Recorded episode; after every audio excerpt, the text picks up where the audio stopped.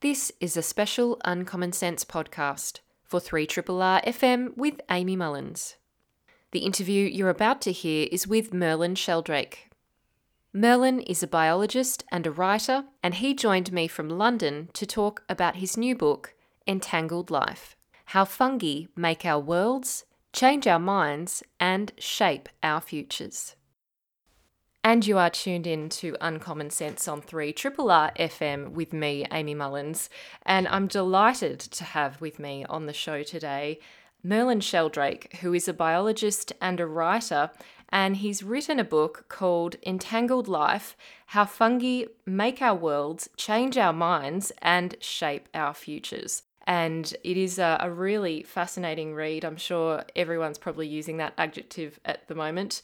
And um, it is really, really fascinating because fungi is such a mysterious uh, kingdom of organisms. And I'm so excited to to delve into this with Merlin now. And I welcome Merlin, who is joining us from London. Hi there. Hi, great to be here. It's really lovely to have you on the show and to talk about something which I know is really capturing the imagination of a lot of people recently. And it seems to be only gathering in awareness in terms of fungi and, and that critical role that it's playing under the ground, in the soil, and connecting up so many different things, but particularly trees. It certainly is one of the things that sparked so many people's interest. Absolutely, yeah. There's a real um, fungal moment happening right now. And in terms of fungi, there's so many entry points, I guess, to this topic. But I thought maybe we'd start at something that's pretty basic, which is thinking about what types or forms of fungi there are, it would be interesting, I think, to a lot of people to realize that what we think of as fungi, as in mushrooms and that fruiting body we see on the top of the surface, is not actually um, the full picture of what fungi can be. And of course, there are also things like yeast, which are also a form of fungi. So, first up, I wanted to ask, given your experience as a scientist and a biologist, could you explain to us, for those uninitiated into the world of fungi, what it is and what types of forms it can take? Of course, yes. So, so fungi is a kingdom of life, which means it's as broad a category as animals or plants. Um, and fungi can take uh, a number of forms. There's, you know, there's very um, there are huge numbers of fungi. It's a very diverse kingdom of life. And some fungi are single celled, like yeasts, and these fungi live as single cells and divide to form new cells. And um, they don't grow into multicellular organisms. But most fungi live most of their time as branching, fusing networks of tubular cells called mycelium. So when you see a mushroom, you're looking at a fruit. It's analogous to seeing an apple on an apple tree. And most of the organism is either below the ground or embedded in the source of its food, a rotting log, for example. And so mycelial fungi are these dynamic networks which pour themselves into their environment and digest it from the inside. So animals put food in their bodies and fungi put their bodies in their food, and mycelium is the way that they do this. And in terms of these kind of forms of fungi, what does a mycelium network look like? So there are many ways to be a fungus. And if you grow mycelium on a dish in a laboratory, what you would see is a fuzzy white circle, um, a bit like bread mold, that kind of fluffy texture, which is made up of all these you know, fine filamentous cells. Um, you'd see a kind of fluffy white circle expanding across a dish, but that's a very artificial setup. And most fungi don't live in these kind of unconfined environments. Most fungi live pouring themselves um, between cracks and crannies in crowded rotscapes uh, in the soil or in logs. And so, what a mycelial network looks like depends entirely on where it's growing.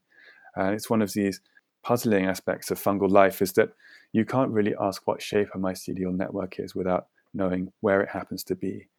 Um, it's a bit like asking what shape water is. yeah, that would be a bit of a challenge.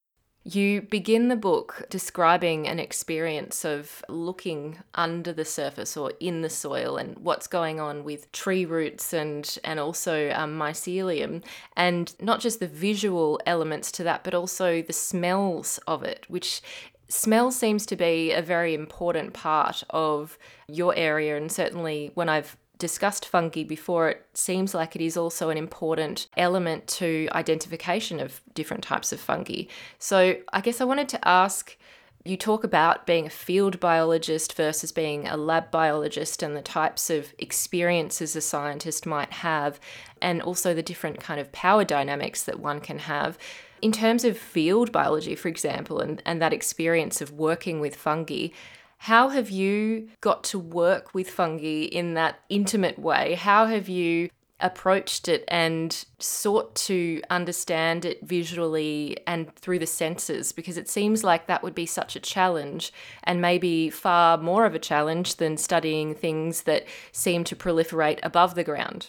Yes, that's that's right. And I spent so much time wrestling with this problem of how to have direct and unmediated contact with my subject matter. Uh, when I was working in Panama and in the tropical forests there, uh, the fungi that I was studying were these fungi that form symbiotic relationships with plants and grow out of plant roots and lace through the soil. And these fungi don't produce mushrooms. So I didn't even have mushrooms as a way in. And so when I wanted to collect samples, I'd usually be collecting samples of soil, which I'd then uh, extract DNA from or extract various uh, fungal fats from, and I could use those chemicals to analyze uh, who was where and how much of who was where. And but that was all very mediated. So this did, you know, this weighed on me after a while because in this bustling, busy world of the jungle, uh, there are so many way, ways to be a living thing, and the things that I was studying um, seemed to be so out of reach. And so I would also spend time looking at them under a microscope. And this was a bit better because I could actually see them growing uh, between the cells in plant roots in this very intimate embrace. And, but you're still looking at dead fungal cells, which have been embalmed and rendered in false colors. So there's still this distance that you have from them.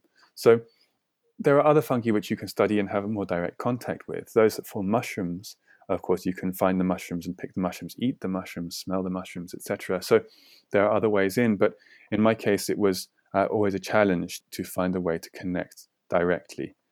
And throughout this book, one really has their eyes wide open to the fact that there is such diversity in the fungi kingdom in terms of the visual nature of them, but also their behavior.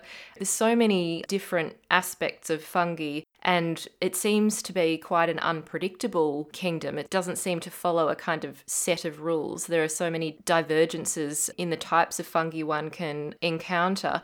So I was interested in the introduction in the book because you were introducing, I guess, a lot of those challenges that a scientist would encounter in studying fungi and the philosophical things one might grapple with, which I think a lot of us potentially would not realize or, or think about.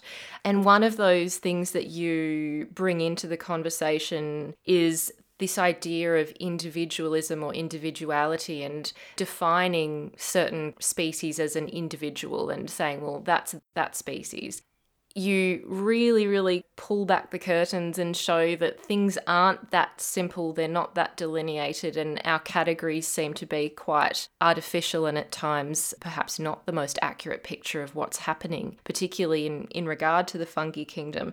So I did want to ask about this idea that you bring in about the individual and and also bringing that into the human arena and showing that, you know, even as humans, we're not necessarily that individual, and humans are, are, colonized by fungi and bacteria and viruses. So, you know, even to define a human as a self or an individual is kind of a falsehood. Yeah, absolutely. And this, this was really driven home to me when I was at a conference in in Panama, um, all these people studying tropical microbes, and we all gathered together to share our, our studies and our knowledge about these tropical microbes, bacteria, fungi, etc. And um, someone got up to give a talk, and they were talking about this group of plants that produced uh, a certain type of chemical in their leaves, and this was the chemical that we used to identify these plants and a diagnostic feature of these plants. And they said actually it's a fungus that lives in their leaves that produces this chemical. So in the, in the audience, we had to redraw at real time in our minds our conception of what this plant was. And and then someone said next to me, they leant over and said, "I think it's the bacteria living inside the fungus, living inside the plant." And, and And I laugh, but this is a kind of story that happens all the time in the microbial science. And someone's like, no, actually, I think it's the virus inside the bacteria, inside the fungus, inside the plant that produces this chemical. And this really is the story of microbial sciences. And most people in the microbial sciences are familiar with this kind of uh, intimate Russian doll kind of symbiosis. And but of course, all life forms are involved with this intimate reciprocal dependence with other life forms that live in, on, and around them, uh, as humans do. As you say, we have uh, trillions of of bacteria and fungi in our guts and on our skins and in our orifices, without which we wouldn't grow and develop and behave as we do. Uh, we depend on these organisms to, to be what we call ourselves. So, this idea of uh, neatly bounded individuals is not something that stands up to scrutiny when we look in the biological world. And you realize quite fast that it's an idea that humans have to help us behave in the world and do certain things in certain ways. It's more of an assumption than a fact. And so fungi make lots of questions about our categories in general and individuality in particular, because you can have fungal networks which confuse with other fungal networks to form larger networks. You, in these networks, you have bacteria traveling through these networks like highways through the soil. You have bacteria surfing along the slimy film that coats these fungal cells to navigate the cluttered obstacle course of the soil. Uh, you have these fungal networks which are growing in and around plant cells and nourishing plants and being nourished in return by plants, sustaining these plant ecosystems which would not otherwise be able to survive, or indeed uh, would not have evolved in the first place in the way that they have. So fungi are these fundamentally interconnected organisms, and they make literal this very basic principle of ecology, which is uh, that of the relationships between organisms and the relationships between organisms and the places in which they live. Um, so these are some of these ideas about individuality, and it's just an example of the sort of question that fungi can raise for us to, to challenge some of our uh, well-worn human totems. Mm. And um, you use some interesting terms like it brings to mind biological dark matter or dark life, you know, not being able to really truly see or understand something. And this whole field is really so much in its infancy in terms of our true understanding of what's happening. And you raise following up from that point, this idea that scientists are always deploying and requiring the use of their imagination and that that doesn't seek to undermine science or it shouldn't be viewed with suspicion, but that it's actually an essential part of doing science, particularly in this realm of mycology and fungi. So I wanted to ask about your imagination and certainly your Instagram is really illuminating and I think the videos that you've you've posted up there of how fungi behaves you can kind of see some of the things visually like you can see spores being released from from mushrooms above the ground. But there is a i guess a limit to what we can see in these videos. How are you deploying your imagination and using it to start to understand what's happening when you're studying different kinds of fungi yeah, it's a really big question, and I think a really important question for us to wrestle with it's often the case that people assume that scientists are cold-blooded, uh, hyper-rational individuals acting in a in a kind of um, you know emotionless and robotic fashion, which is totally you know, the opposite of the truth. You know, scientists are of course people with you know, whole, intuitive, imaginative humans full of feelings and interests and um, passions and concerns, and and so the practice of the sciences is always filled with this um, these basic these basic aspects of just warm-blooded humanity. Mm. Um, and I like to think of the sciences myself I, I, as, as formalized curiosity. There's elements of formalized skepticism too, but I see that as part of the bigger picture, which for me is formalized curiosity. And curiosity is always driven by imagination and imaginative involvement um, with the world. You know, what happens if I do that? I wonder. You know, this sense of I wonder. I wonder what would happen if I did that. That's all this curious, uh, imaginative part of ourselves, which um, I think drives a lot of people uh, into scientific inquiry, um, or at least maybe once originally drove them into scientific inquiry. Hopefully, continues to do so. But um, but so I, th- I, find the way to engage imaginatively. Um, one simple way is to examine the metaphors that I use uh, or that I'm being asked to use. So we're often told, um, we often have aspects of the living world explained to us using metaphors, often machine metaphors, you know, based on uh, mechanical uh, models and mechanical language imported from the, the you know, human life. And of course, we need metaphors to make sense of the living world because so much of it is taking place out of the reach of our unaided senses. Um, but metaphors are always limited, and that's also what's fun about them. Um, but rather than become trapped, say, in one metaphor, um, to realize that one's using a metaphor and realize that there are other metaphors too that you can use. So to switch metaphors. Um, so, for example, with the fungal world, there came a point in my studies where I realized that I was thinking about them as these kind of mechanical, schematic entities that uh, behaved, you know, in some kind of Game Boy logic, uh, a funny, you know, early video game, eight bit uh, pixelated logic, mm-hmm. and I wondered why. Why am I imagining these organisms like this? These, this is clearly not what they are. Uh, these are organisms engaged in the process of living in a way that I haven't been able to see directly or experience directly because they are embedded in the soil. Why am I trapped in this very limited view? And so I tried to I tried to think of them in other ways as well, and to to demechanize them, to think of them as these uh, organisms um, unfolding themselves into their environment, um, sensing their environment, um, you know, bathed in a, a, field of sensory information, and negotiating a whole range of choices and problems that they had to handle in order to survive. And, and that really animated them for me. And, and so that's an example of the way that I think we can attend to our imaginative involvement is by, yeah, it's by making questions uh, of the frameworks that we're using to understand.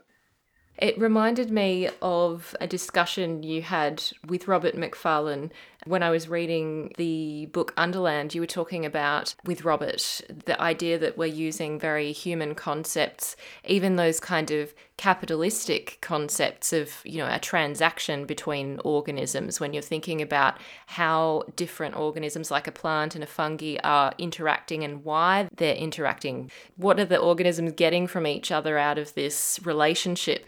And whether that is of use or not in your field. And I guess given that we have these frameworks or these, as you highlight, these preconceptions, they can kind of create these blind spots. And you talk about um, your friend David Abram and and the role of preconceptions. And of course, we all have cognitive biases which help us to operate in our environments so that we don't have to keep looking at things with fresh eyes. But I was interested in how that plays a role in thinking about fungi and how one strips back one's preconceptions.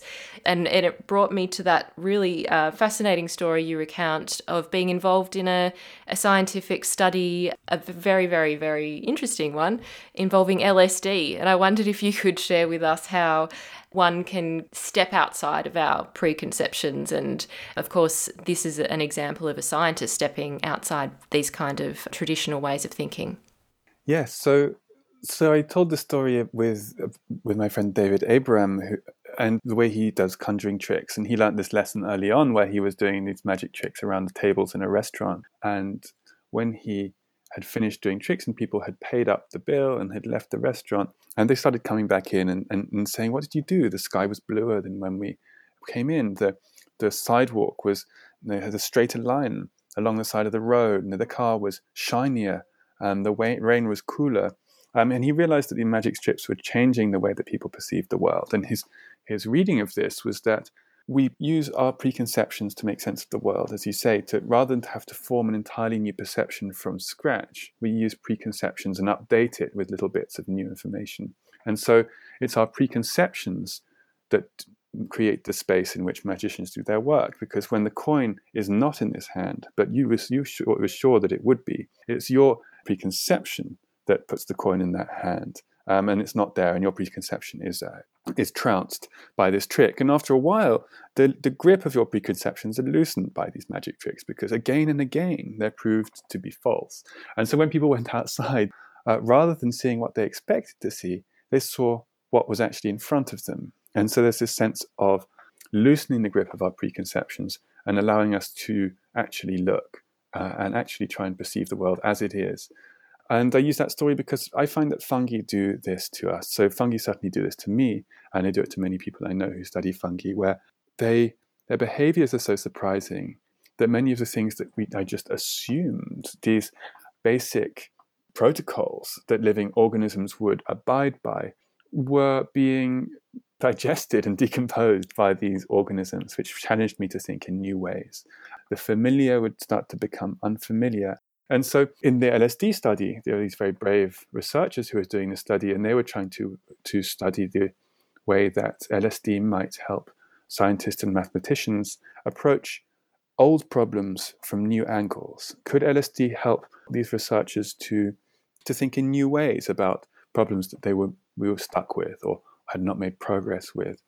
Um, so everyone showed up with a, as a research-related problem, and everyone had a bedroom, a, a sort of room in a hospital wing, in a clinical studies unit of a hospital. And we were given LSD, and then uh, had an assistant to make sure we were okay. And after a while, when we'd reached cruising altitude, as they said, um, we were asked to think about our work-related problem.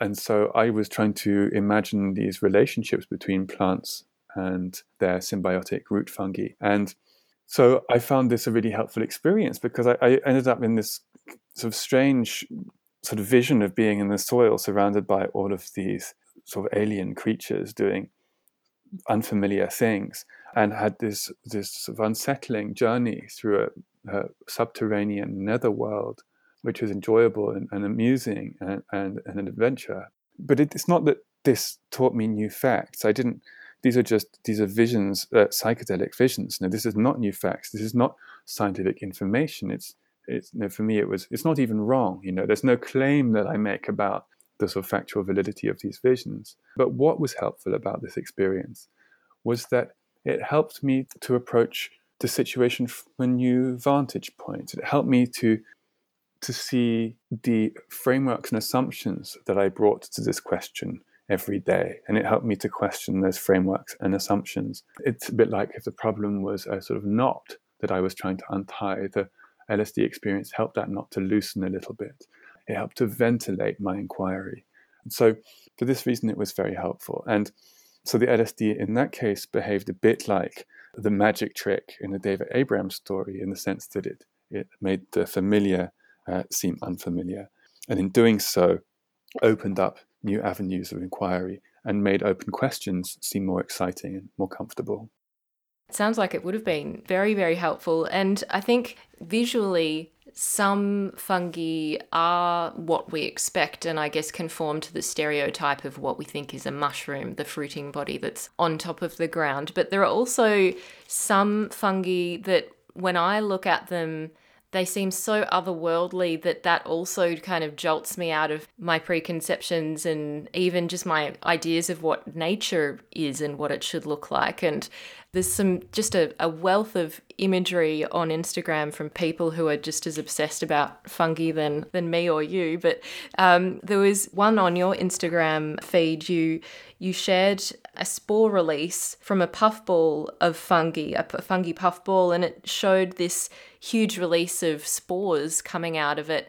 And just seeing that up close and kind of seeing the process that you would not get the privilege to see as a, a basic observer without all of that setup opens your mind to the fact that they're doing things that nothing else does. And one of the things I wanted to ask about that, particularly about spores, I hadn't really thought about the role of spores or the function of them and uh, and what they can actually do and why a mushroom releases spores. And I wanted to ask about that. What is a mushroom doing? What is a puffball doing when it's releasing spores? Because as you say, fungi produce 50 megatons of them every year, which is equivalent to the weight of 500,000 blue whales. I know it's an amazing fact, isn't it? Yeah so spores are the fungi use spores a bit like plants use seeds to disperse themselves.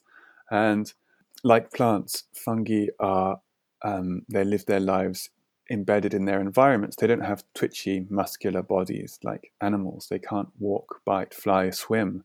And so to move from place to place they produce these spores. And spores many types of spore travel um, in the air. They're very light. And and with the puffball you can see this um, emanation of spores being ejected into the air, and it's like a, a current of particles. And what's amazing is fungi are the largest source of living particles in the air. So those 50 million tons of fungal spores produced every year. They drift up into the stratosphere and they influence the weather. They nucleate water droplet formation and they um, they affect patterns of precipitation. Um, it's a really big deal. And so these spores are traveling around, and then when they settle, they uh, they can start growing into a new fungus. So so really, it's a dispersal strategy. And there are many ways to do it. You know, so we talk about these, the puffball, which is you know, ejecting spores into the air. Uh, but many types of fungus don't do that, and they produce spores which travel in other ways. So some of them, for example, um, truffles are perhaps the most famous example of a fungus which produces spores which aren't adapted to air travel, because truffles live underground in tombs in the soil, and they don't look appealing because they look like kind of clods clods of fungus, but they smell very pungently.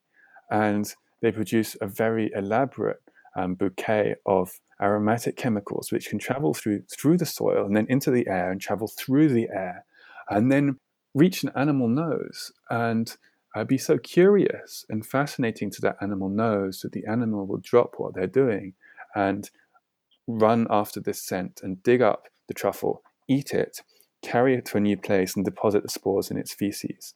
So these truffle producing fungi have worked out an entirely different way to deal with the problem of getting around.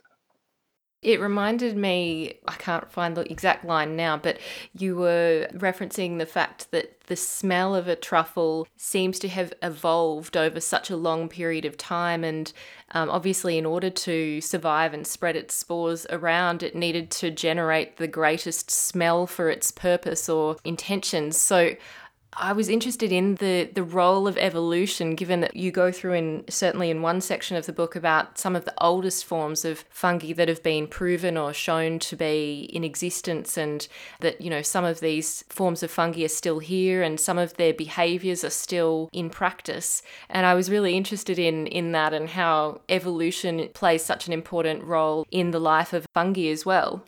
Absolutely, and and so with truffles, I think of these organisms, you know, that the the truffles that survive the best will be the ones who produce aromas that are most appealing to their most effective spore dispersers. So you can think of a truffle's smell as a fungus's portrait in scent of animal fascination, in the same way that flowers are a kind of vegetal portrait in color and form of animal visual fascination. You know, there are orchids um, that mimic perfectly the bodily form of uh, female bees and entice male bees with this sexualized, um, a sexualized rendering of their animal mate.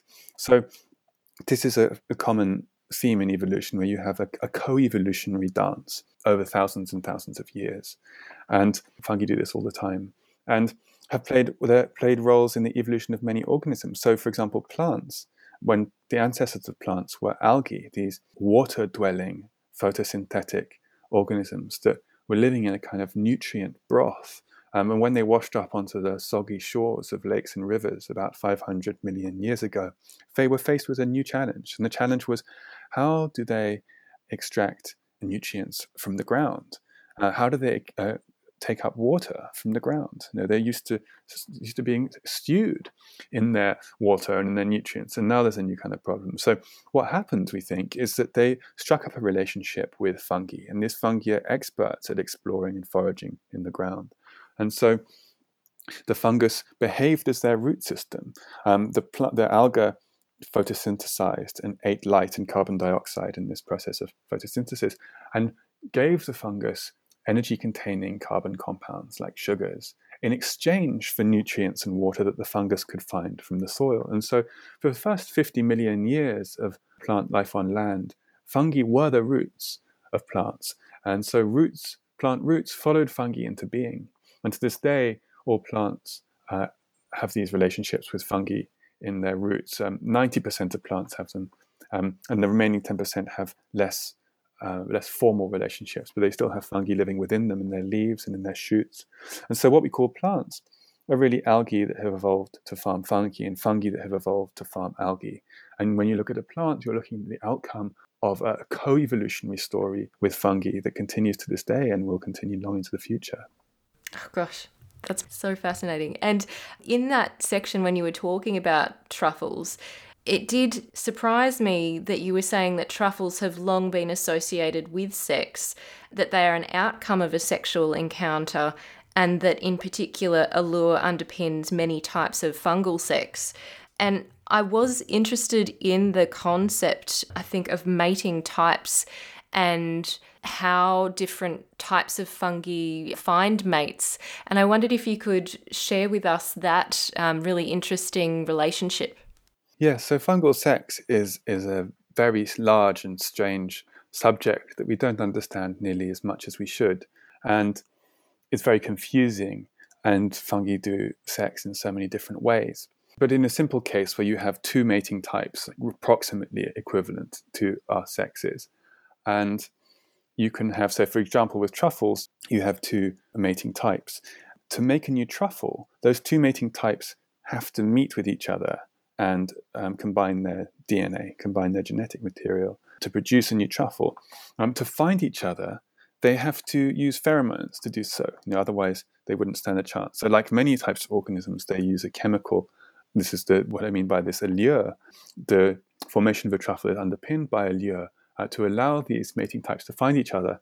But once they've found each other, um, either mating type can play the maternal or the paternal role. The maternal role being the one that uh, provides the flesh that grows into the new organism, know, and the male, the paternal role, providing just the genetic information. So it's as if humans were intersexual and could play the role either as male or female, but you still have to meet someone of the opposite mating type. Then this is a very simple example in the fungal world. There are fungal uh, species that have over 23,000 mating types, and we don't understand nearly as much as we should about how they how they go about regulating this huge sexual diversity. Um, but it's it's a, it's a fascinating subject, and many fungi, of course, can reproduce without sex. You can take a fragment of a fungal network, and it can turn into a entirely new organism, and you could do that potentially forever. So, you know, fungi under the right conditions um, can be immortal, effectively immortal. Lucky them. um, I was shocked when we were thinking about how that genetic transfer is occurring um, and how they combine, I guess, when they're having sex. In one section, you were writing about how a lot of um, fungi can get that DNA test and you can kind of figure out what a fungi is comprised of and if it's the same type of fungi. Because as you say, the mycelium networks are spread out, you know, across kilometers underneath the ground, and it's very, very hard to actually know which one is which and if it's the same one. And I was wondering about that DNA and genetics and how one brings that in and, and what significance does it have when you're studying fungi under the ground as a scientist, as a biologist. I'm sure there are many questions that a biologist is looking at when they're utilizing things like DNA and genomic sequencing. Yes, so there are lots of questions you can ask. Um, fungi are a bit strange with the way that they deal with their genetics and and it's not always straightforward at all. So, for example, within a fungal network, or rather in an animal body, when you look at an animal cell, in almost all animal cells, you'd see a, a, kind of a boundary, which is a membrane, and you'd see inside that cell, you'd see a nucleus, which is where the DNA is contained. And cells were called cells by Robert Hooke in the 17th century when he looked at cork cells under a microscope and saw that they looked like rooms. Cella means room in Latin. Um, so he, like a monk's cell, you know, with a bed and a desk, a neatly bounded room. And so we we have cells that behave more like that almost all of the time. But fungi don't have these neat separations between cells. And in fungal networks, nuclei can pass in flocks along these networks from A to B. And so they have these kind of delocalized nuclei passing through fungal networks, often in uh, remarkably rhythmic patterns and kind of pulses. Um, the nuclear traffic through fungal networks is a really fascinating subject. Uh, and I have some of videos of this on my uh, Instagram. You can have, even in a single spore, you can have multiple nuclei and multiple nuclei from different origins, from different fungi. So it's not always straightforward to go about just applying the genetic tools that we have developed for animals and plants onto fungi. In some cases, you can do it. In many cases, it's very complicated. But the sort of questions that I was dealing with most of the time um, are quite simple questions um, about who's where. And these are questions that you, there's a bit like a paternity test. You know, you can use a bit of the DNA which you can use to identify that type of fungus. And if you sequence all the DNA in a sample, you can build a picture of the community. You know, what, what fungal species are here, more or less. You know, it's always a bit approximate. But that's quite a big deal because then you can start to find out who lives where and when. And just being able to do that is a big advance on before because with a microscope you can't distinguish between all these fungal types. So that's one thing that I was using DNA DNA for. There are many others, of course. Absolutely. And it does bring to mind discussions around fungal behavior and coordination and what's mycelial coordination. And, you know, you think of humans, for example, we have a brain, um, we have a spine, a, a, central nervous system with nerves that, you know, come out into all different areas. And that's how we sense things. But then, as you write in this book, fungi is just so different in that regard. There is no central nervous system, there isn't technically a brain. And um, it reminded me about the fact that you said there were a couple of fields of science that have helped you start to understand how fungi may behave or what the mechanisms are for them being able to, to sense different things, to make decisions about where to grow out to. And one of those was about slime molds that are not a fungi, which is interesting, although mold, as you say, true mold is a fungus.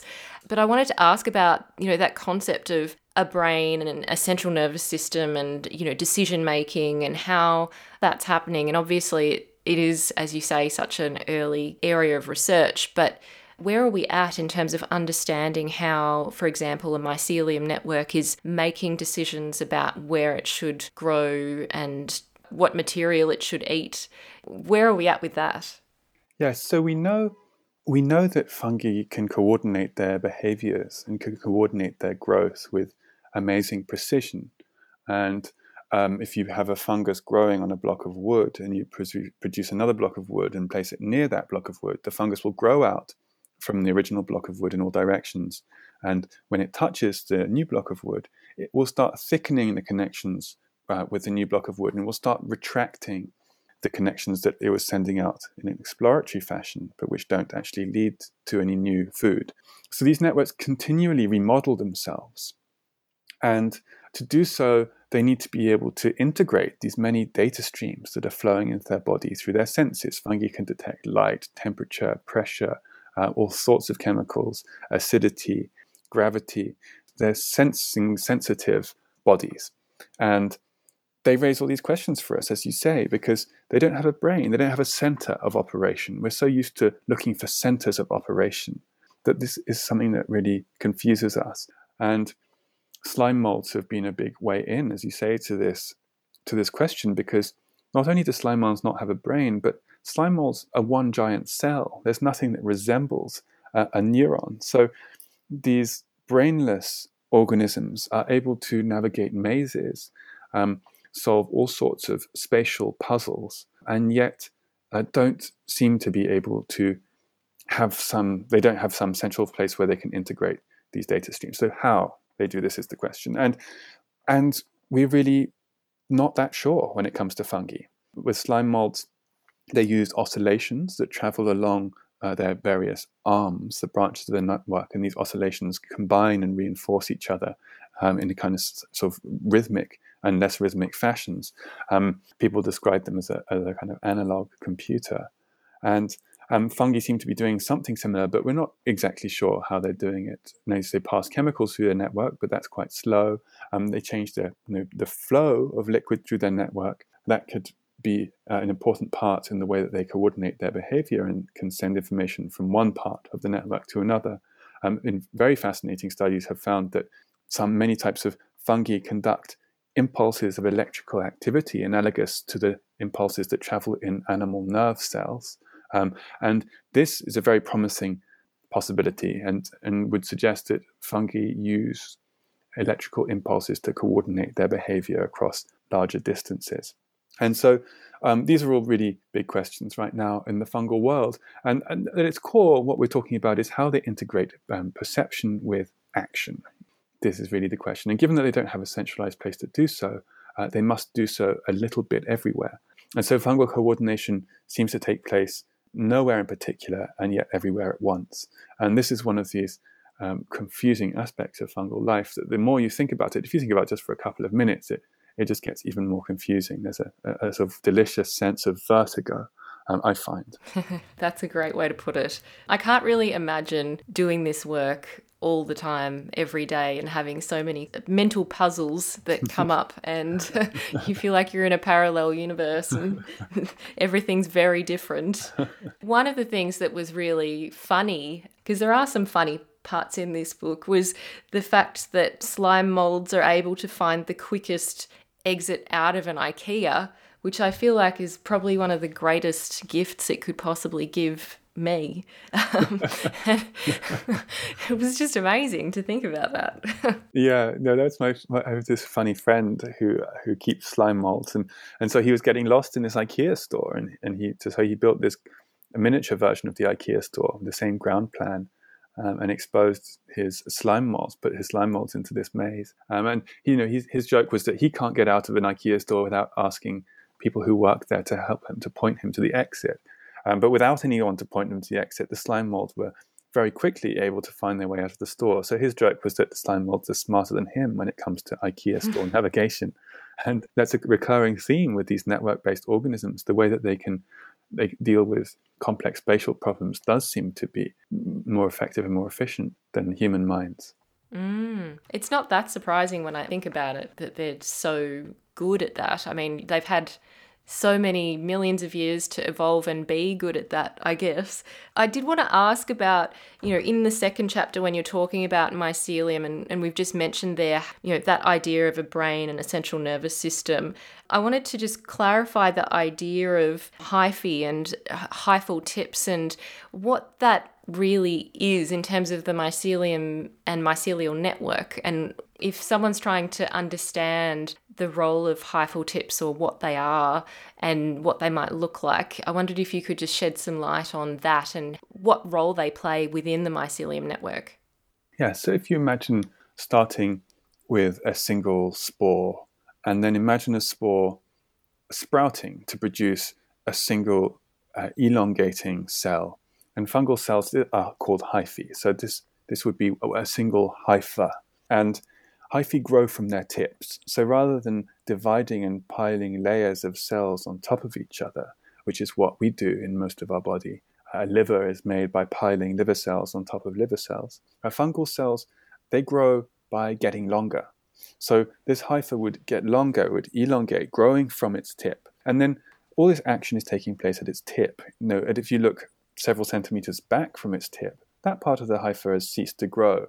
Um, so the action is taking place at its tip, and that tip can then branch, and then you have two hypha uh, exploring, but they're linked because they converge at one point where they are once one hypha. And those two hypha uh, can branch again and, and, branch again. And soon this one hypha turns into what looks a bit like uh, a sort of tree branching system. But these hyphae don't just branch, they can fuse with each other. So over time, those different branches will start to fuse with each other, which is where it differs from most trees, which tend to have branches that diverge rather than converge. So, over not very long at all, this one hypha would have become a, a ramifying network, exploring the space around it. And each of these edges of the network would have its own hyphal tip, continuing to explore um, continuing to branch and continuing to fuse with other hyphae. So hyphal tips are really you know, where a lot of the action happens in a fungal network. And so when you look at a, you know, a, collection of fungal tips exploring their environment, it's tempting to think of these tips as the basic unit of the mycelial network. It looks like a swarm of hyphal tips. The swarm analogy runs out pretty quick because you, um, in a swarm, you have lots of individuals acting in a collective fashion. Um, but in this case, these individuals aren't individuals because they're all connected to each other. They're part of the same network. Uh, but so there's this sort of shuttling between um, is this organism plural, you know, a collection of hyphal tips, or is it singular, one coherent network? And in fact, it's kind of both. So it's mycelium is a, a growth form that challenges our animal imaginations. Yeah, thank you. That was such a beautiful and very clear description. I feel like I understand that really much better. I wanted to talk a little bit about the fact that humans, animals, and plants seem to be quite reliant on fungi, you know, in a very essential way for our survival. And we've kind of referenced that already in terms of our microbiome and the fact that fungi, as well as bacteria, are playing a really critical role in so many um, human functions. But it also has a flip side in terms of not only being a utility, but also in some cases becoming pathogenic and that can be the case um, in humans. And you reference drug resistant fungi like Candida auris, which is becoming a superbug, a kind of concerning superbug. And of course, if your immune system is compromised in some way, you can start to see an overgrowth of fungi in a human being and they can get very unwell and it can move into the bloodstream. And I was interested in this kind of dark side to fungi because there is the light side and then there's the dark side. And so I guess I wanted to ask about those behaviors or types of fungi that are, as you say, parasitic and or zombie fungi. And it is one of i think in my opinion one of the most fascinating parts of the kingdom of fungi. And i wanted to ask in particular about a couple of of examples. One that you outline is ophiocordyceps unilateralis and its relationship with carpenter ants. And what it does um, using its hyphae to. I won't even describe it. I'll let you describe it. I think you'll do a better job. yeah, no, this is really one of the most uh, unsettling and fascinating aspects of fungal life. And so there are lots of types of fungi that do this, to, that, that take over insect bodies and manipulate insect behavior to accomplish some fungal purpose, normally spreading fungal spores. So fungi don't have these twitchy muscular animal bodies, um, so they can borrow one, or rather commandeer one. And in the case of Ophiocordyceps and carpenter ants, this an cordyceps fungus will infect the ant. It will start to grow hyphae, its fungal network, through the ant's body, and it will alter the ant's behavior. Normally, the ant, um, the ant's instincts are to stay very low and to be uh, suspicious of light and heights. But the fungus changes, it can override this fundamental instinct of the ants and it can instead make it fascinated by height and light. And so the ant becomes infected by the fungus and then starts suffering what is what's known as summit disease, which makes the ant climb up the nearest plant. And when the ant reaches a height that's optimal for the fungus, in some cases, in some types of Ophiocordyceps, a height of 25 centimeters above the forest floor, the fungus compels the ant to bite on to the vein of a leaf, the underside of a leaf, and what's known as the death grip. And at that point, the fungus sprouts a, a stalk out of the ant's head, kills the ant, and stitches it to the leaf, sprouts a stalk out of its head, and rains down spores on ants passing below. So it's a really it's a yeah it's an unsettling story and it's astonishing because this fungus is able to you know uh, uh, about 40% of the mass of an infected ant is fungus. The fungus becomes a kind of prosthetic organ of the ant's body. And when people talk about this we talk about these behaviors summit disease the death grip these are fungal behaviors. These are not ant behaviors. And so really an infected ant is uh, is a fungus in ants clothing and this raises all sorts of questions um, about where one organism starts and another one stops. It's very confronting to actually see it. I was really lucky to go to the herbarium at the University of Melbourne and see one of them, which they have frozen in time. and it felt like this shocking scene out of aliens. Like it was just speared and it looked so painful and, yeah, just really, really not of this world and a very it was particularly confronting to think that it was so powerful that it could do that and to really just take over another organism and entirely change it. And I, I wanted to pick up on that the, the way that fungi can change organisms and look at another really interesting example in the book, which was a researcher at West Virginia University, Matt Kasson, was looking at the Massospora fungi, which infect cicadas and causes the rear third of their bodies to disintegrate, allowing it to discharge its spores out of their ruptured back ends. And then, gosh, like the description of flying salt shakers of death was pretty effective.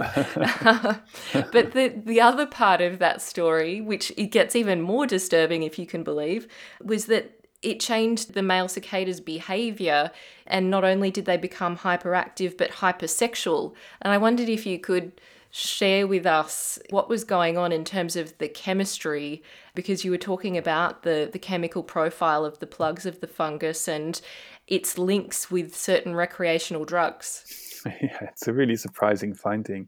At Matt and his team, they looked at what was in these plugs of fungus. How was it chemically possible for this fungus to be altering the cicada's behavior?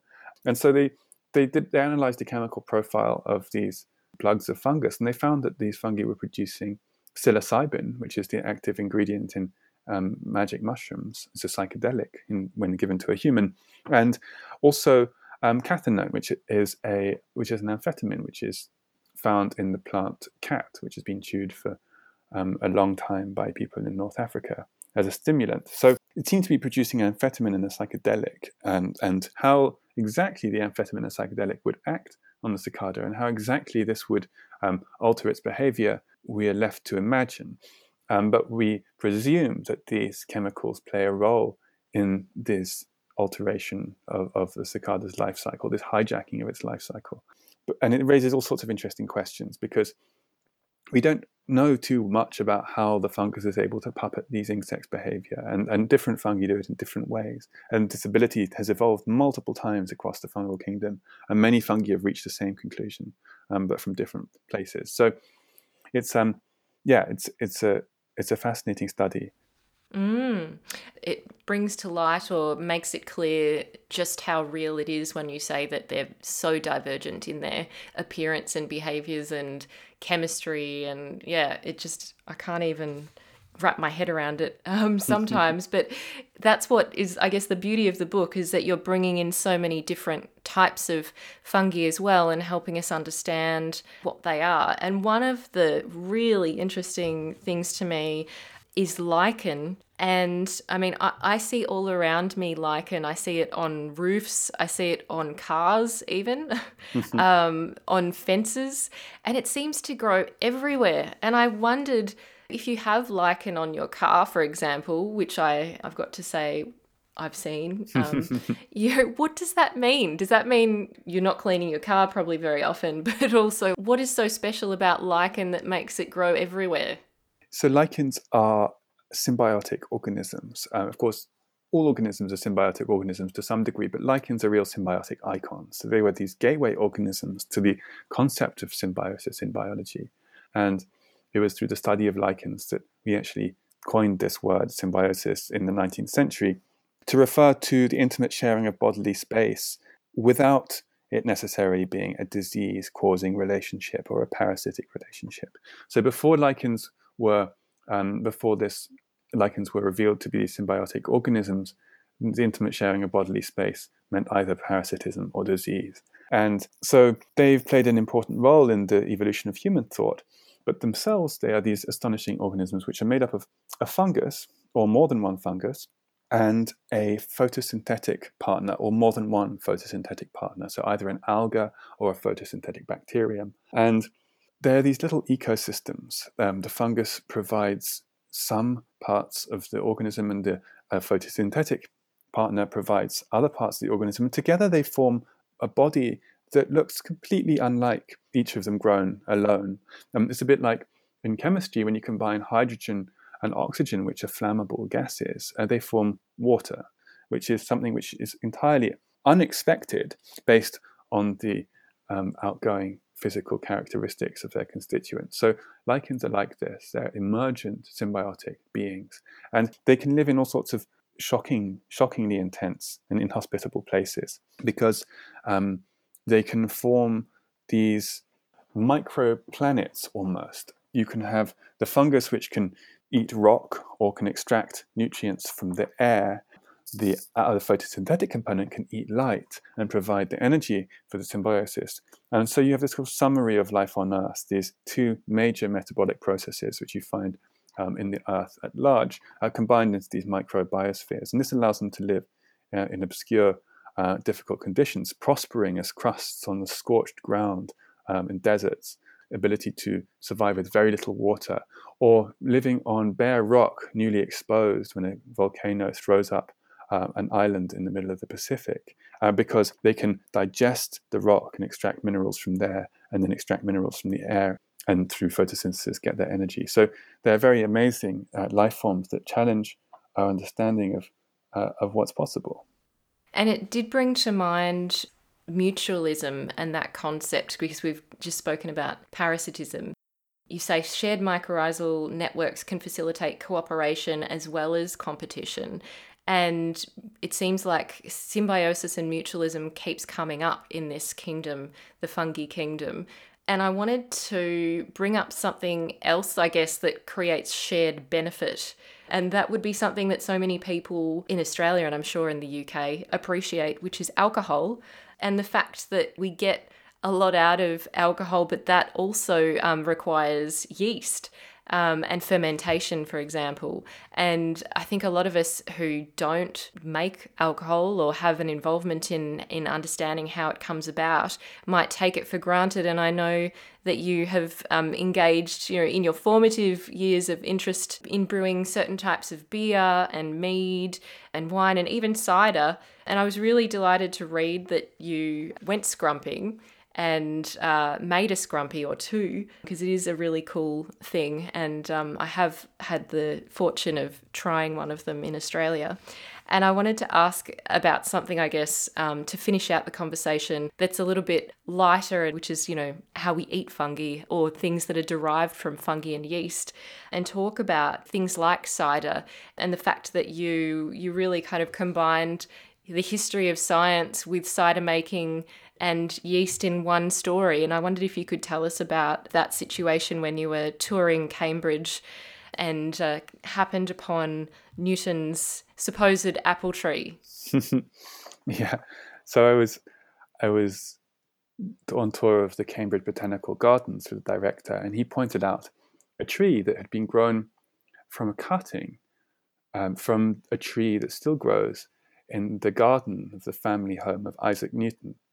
And it's a very old tree, and it's old enough to have been the tree that dropped the apple that inspired the theory of universal gravitation. And for this reason, this tree is this venerable, uh, mythologized tree, has been propagated in other places uh, from cutting. So these these um, these other trees are clones of the famous tree. And so the director pointed out this very majestic tree, the Newton tree, um, which was growing there in the gardens and was also growing outside the site of his old laboratory in another part of town um, and outside the maths faculty.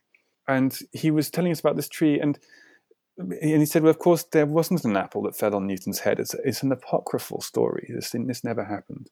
Um, but nonetheless, uh, I was struck by the humor of this because still, these academics, denying that this story happened, had decided to plant these trees in auspicious places around the town.